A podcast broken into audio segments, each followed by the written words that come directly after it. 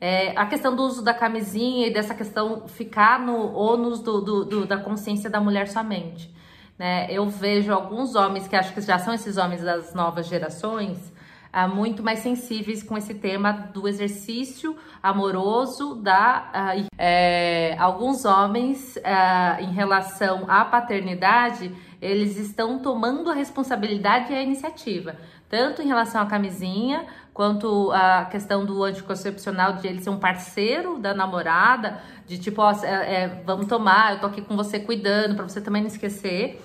E também de qualquer é, desatenção, qualquer coisa irregular, fala assim, não, vamos, vamos lá, eu te apoio, eu, a gente compra pelo dia seguinte, estamos juntos. Então existe, existe uma consciência. E o, acho que o ápice, que é a minoria, quase nenhum, 0,001 homem, mas existem homens assim, que é aquele homem que, é, assim, partindo do princípio que todas sabemos que gravidez não é doença, mas existem todas as infecções sexualmente transmissíveis, o uso da camisinha, por favor, gente, ele realmente. Claro que a, a, base da sua relação monogâmica ou aberta, mas assim, com pessoas confiáveis, e daí a, a construção da confiança é algo muito particular de cada uma de vocês, é, a camisinha previne infecções, é, a, a, a gravidez não é doença. Mas, é, indo para aquele lado que agora a gente já está cada vez mais modernizando os pensamentos, porque tudo só progride nessa vida, né? Vamos ser otimistas. Homens fazendo vasectomia, que é homens que preferem transar sem camisinha, mas em relações monogâmicas, homem fazendo a, a, a, a vasectomia e também se cuidando em relação às, às suas questões de vírus que transmitem por sangue, etc fazendo os exames uh, hospitalares para checar isso e mostrar para parceira, do tipo, ah, eu quero muito transar com você sem camisinha, como eu posso fazer? Já fiz a minha vasectomia porque eu não quero ter filhos e eu faço os exames regulares de sangue para mostrar para você. Então isso é um cuidar que está sendo despertado e, e, e, mas assim muito lentamente, né? Então assim a nova geração, eu acho que essa geração a, a, dos, dos, dos, anos 80, que já está aí na, nas faixa, na faixa dos 40 anos, ainda tem uma cabeça antiga, mas esses homens que estão já na, na sua faixa dos 30, dos 20, já, até, já estão vindo muito mais conscientes da responsabilidade de uma criança. Então, eu acho que isso é um assunto muito ainda a ser desenvolvido, principalmente nas rodas de homens. Então, espero muito que os facilitadores de grupos de homens estejam fazendo também a sua parte nessa questão do exercício do empoderamento dos homens pela paternidade, pelo cuidado né, com, com, com a sua parceira na, na relação sexual. Então, eu imagino que tudo isso que a gente discutiu aqui, né, é, eu realmente não quero ser mãe, sou tia vocacionada, eu e a Tati, né? Daí as, as que querem ser mãe e as que estão na dúvida. Eu acho que isso também é um questionamento muito, muito grande para os homens. E, e, e, como exercitar isso de uma forma responsável, saudável, leve e prazerosa, né? Então, uh, só para a gente é, ir realmente para os nossos finalmente, eu não sei se todas sabem, mas do mesmo jeito que existem, existe o teste de gravidez, existe na farmácia o teste de ovulação. Né? Ele é infinitamente mais caro, então o teste de ovulação ele, ele gira em torno de uns 80 a 100 reais, dependendo da marca né? E ele vem com uma caixa com 10 unidades para você fazer isso naqueles dias, os 10 dias mais férteis, para você ter a certeza da sua ovulação, tá bom? Então, na, no manual, eu já comprei um desse uma vez para testar, né? Para ver como que funciona esse brinquedinho para autoconhecimento feminino, né? E tem é, entre os métodos que a gente acabou não falando aqui, tem o famoso e antigo coito interrompido, que ele é, é, a questão de ejacular fora, mas ejacular fora, eu acho que todos vocês já sabem, para quem tá querendo prevenir uma gravidez, isso é, resulta em bebê sim, pode resultar, né? Porque a, o esperma tem. A gente tá falando da, da taxa de infertilidade tanto de homens quanto de mulheres. Muitos homens colocam ah, a mulher é infértil, a gente quer ter filho e, e ela não engravida. Né? Essa coisa do, do, do sempre estar com peso na mulher. E a, medicina maravilhosa veio para provar que essa taxa de tem vários tipos de esperma, né? E tem o, eh, se o homem tá, tem uma uma profissão que não causa tanto estresse, tem qualidade de vida, boa alimentação, a taxa de espermatozoides up, que é o que tem o potencial de chegar no óvulo e entrar, ela tem que ser maior do que a taxa de uh, espermatozoides down. Então, os down são os lesadinhos e os up são os sônicos, vamos dizer assim, né? E, e é, é, juntando aqui com a palavra que a Ju falou. Então, é a taxa de espermatozoide up, que são os, os, os garanhões. Né? Aqui são todos os, os cavalinhos para catal.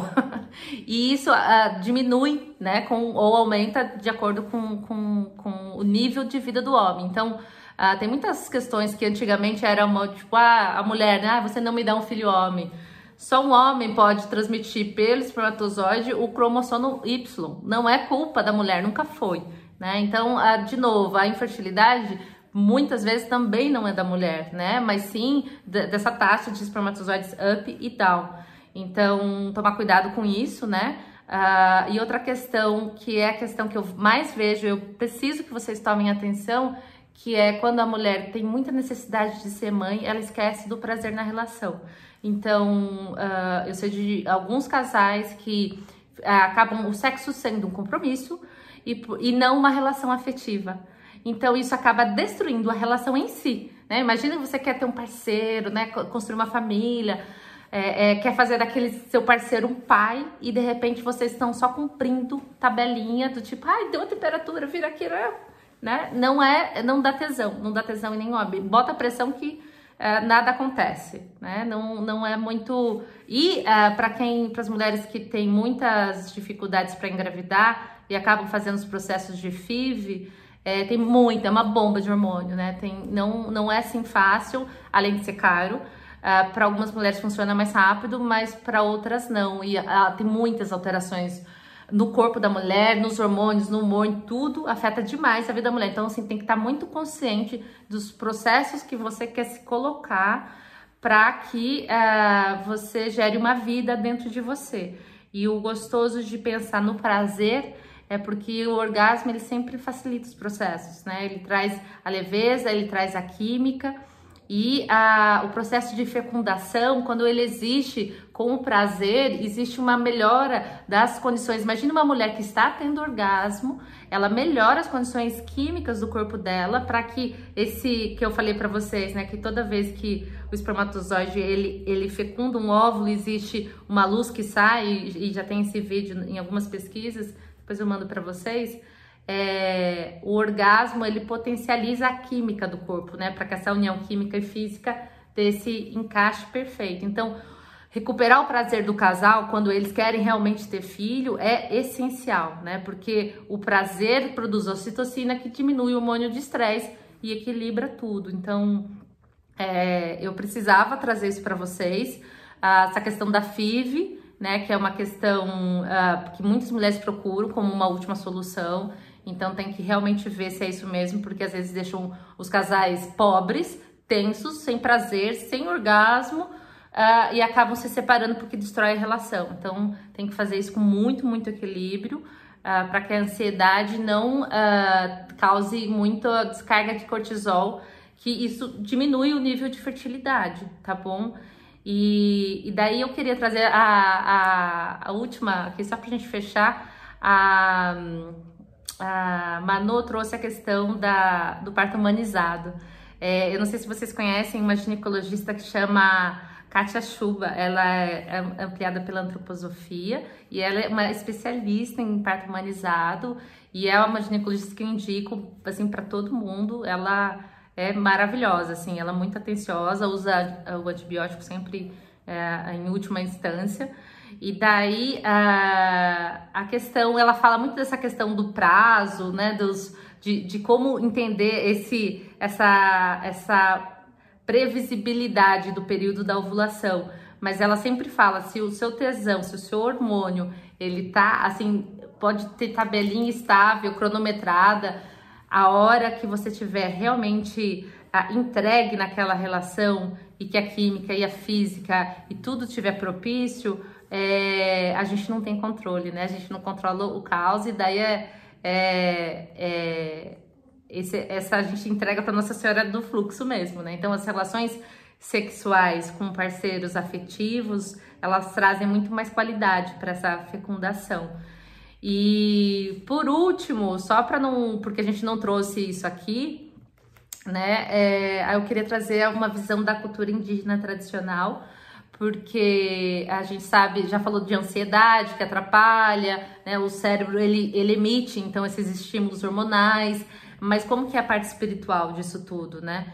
É, Para as mulheres que quiserem mesmo ter filhos, é, quanto mais tranquila você estiver, despreocupada, relaxada, conhecer o seu corpo, melhor para engravidar tá bom? Isso é o que a Kátia Chuba sempre diz. Agora, na visão tradicional, é, existe muitas questões ah, ligadas à nossa natureza e à natureza do ambiente com todos os espíritos invisíveis, né? Então, claro, observação do ciclo menstrual que a gente já falou, muco, fluido, ah, estudar o seu ciclo, daí aqui a questão do, no mínimo seis meses, e os povos antigos da América Central e do Sul, aqui, eles dizem que se você quer realmente ter um filho, que você é, ore, faça jejuns para que e pedindo uma alma muito boa para esse mundo, né? Que não seja mais uma carga para a Mãe Terra. E eu acho isso a coisa mais linda do mundo. Então, muitas doulas trabalham com essa visão mais espiritualista, né?